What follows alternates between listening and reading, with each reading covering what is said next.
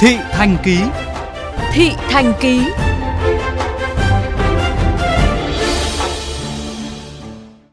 Thưa quý vị và các bạn, dịp kỷ niệm 1010 năm Thăng Long Hà Nội năm nay cũng tròn 16 năm khu phố cổ Hà Nội được công nhận di tích lịch sử quốc gia. 25 năm, Hà Nội chính thức có ban quản lý phố cổ. Bên cạnh nhiều thành quả tích cực, vấn đề nâng cao chất lượng sống của người dân phố cổ cũng rất được quan tâm. Phản ánh của phóng viên Chu Đức. Khu phố cổ Hà Nội đang đứng trước nhiều biến động to lớn, phức tạp của sự thích ứng trước sự phát triển của đời sống xã hội, đặc biệt là tình trạng hạ tầng biến dạng, xuống cấp nghiêm trọng. Thành phố Hà Nội đã dành nhiều nguồn lực để cải tạo đường giao thông, trường học, cơ sở y tế, hệ thống điện nước. Người dân phố cổ hiện không còn cảnh thiếu điện, thiếu nước, dùng xí thùng. Tuy nhiên, hiệu quả chưa cao do mật độ dân số lớn, diện tích ở chật hẹp, tiện nghi kém. Vẫn còn 562 người sống bên trong di tích. Theo tiến sĩ Tô Thị Đoàn, nguyên ủy viên Ủy ban Khoa học Công nghệ Môi trường của Quốc hội, công tác di dân đóng vai trò quan trọng trong việc bảo tồn phát triển phố cổ, nhưng hiện ít được người dân ủng hộ bởi giá trị thương hiệu phố cổ quá lớn. Đến nay, mới có khoảng 100 hộ dân rời khỏi di tích, đình, chùa, đền, trường học, cơ quan mình phải có những chính sách chế độ nào để mà động viên được người ta đi đến nơi ở mới dù cái điều kiện sống có khá hơn nhưng không có công an việc làm thì người ta cũng chả thích rồi không có quan hệ xã hội quan hệ huyết thống thì người ta đi chơi với ai làm gì ai đến chơi cái người thực hiện chính sách phải suy nghĩ mà đề xuất Đồng quan điểm, giáo sư Đặng Văn Bài, nguyên cục trưởng cục bảo vệ di sản cho rằng đa phần quỹ kiến trúc trong phố cổ là sở hữu tư nhân của cộng đồng. Công tác bảo tồn phải phục vụ và huy động nguồn lực từ cộng đồng, các nhà khoa học. Tôi rất muốn chúng ta sẽ nghiên cứu nhanh chóng thành lập được cái ban đại diện cộng đồng là một cánh tay phải hỗ trợ đắc lực cho ban quản lý di tích của chúng ta.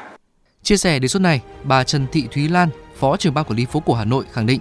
hiện ban đang dựa vào sự tư vấn hữu ích của các nhà khoa học trong việc tạo điều kiện cho người dân khu phố cổ di rời, cải tạo không gian sống. Có những cái bước thỏa thuận ban đầu, ví dụ như là à, một cái hộ dân ta muốn là xin phép để xây dựng cái ngôi nhà mà nó bị xuống cấp thì ở đây thì có một cái tổ gọi là chuyên gia của ban quản lý phố cổ Hà Nội chúng tôi là cũng hướng dẫn rất là tận tình với người dân để làm sao người dân cũng hiểu và được thực hiện đúng vào cái quy định của thành phố của Bộ Xây dựng đã đưa ra. Phó giáo sư Nguyễn Trúc Anh, Giám đốc Sở Quy hoạch Kiến trúc Hà Nội nêu thông tin Sở đang tư vấn xây dựng quy chế quản lý kiến trúc mới, trình thành phố quy hoạch không gian ngầm 4 quận trung tâm, quy hoạch phân khu quận Hoàn Kiếm gồm phố cổ, phố cũ, Hồ Gươm và phụ cận. Trong đó trọng tâm hướng tới phát triển dịch vụ du lịch.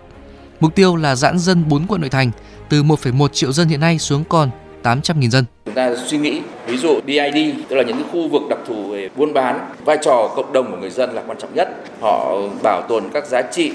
rồi cải tạo chỉnh trang các không gian công cộng và hấp dẫn càng nhiều hơn du lịch buôn bán được ờ, sầm uất hơn và từ đấy họ thu thuế thu thêm những cái phí để chúng ta lại tái để phát triển thì đấy là những cái uh, mô hình mà chúng ta có thể nghiên cứu. Tiến sĩ Đào Ngọc Nghiêm, Phó Chủ tịch Hội Quy hoạch Phát triển Đô thị Hà Nội cũng khẳng định khu phố cổ Hà Nội là một quần thể sống, cần đặt người dân vào vị trí trung tâm để bảo tồn, phát huy nó không phải chỉ có giá trị vật thể, giá trị phi vật thể, mà cốt lõi là phải lấy người dân làm trung tâm để bảo tồn và phát huy giá trị. Muốn vậy thì phải rất quan tâm đến đồng bộ các cái yếu tố, trong đó có cả không gian vật chất. Nhưng cái quan trọng là yếu tố văn hóa và phải tạo nguồn thu nhập để cho họ phát triển được kinh tế. Đấy là cái cần. Nhiều ý kiến của các nhà chuyên môn cũng nhấn mạnh, Hà Nội cần nâng tầm khu phố cổ trở thành một bảo tàng sinh thái đô thị mở từ một di sản trở thành động lực phát triển cho thành phố. Quy hoạch chi tiết đến từng khu phố, từng nhà dân để người dân dễ dàng thực hiện cải tạo, cơi nới tại các vị trí cần ưu tiên và bức thiết nhất.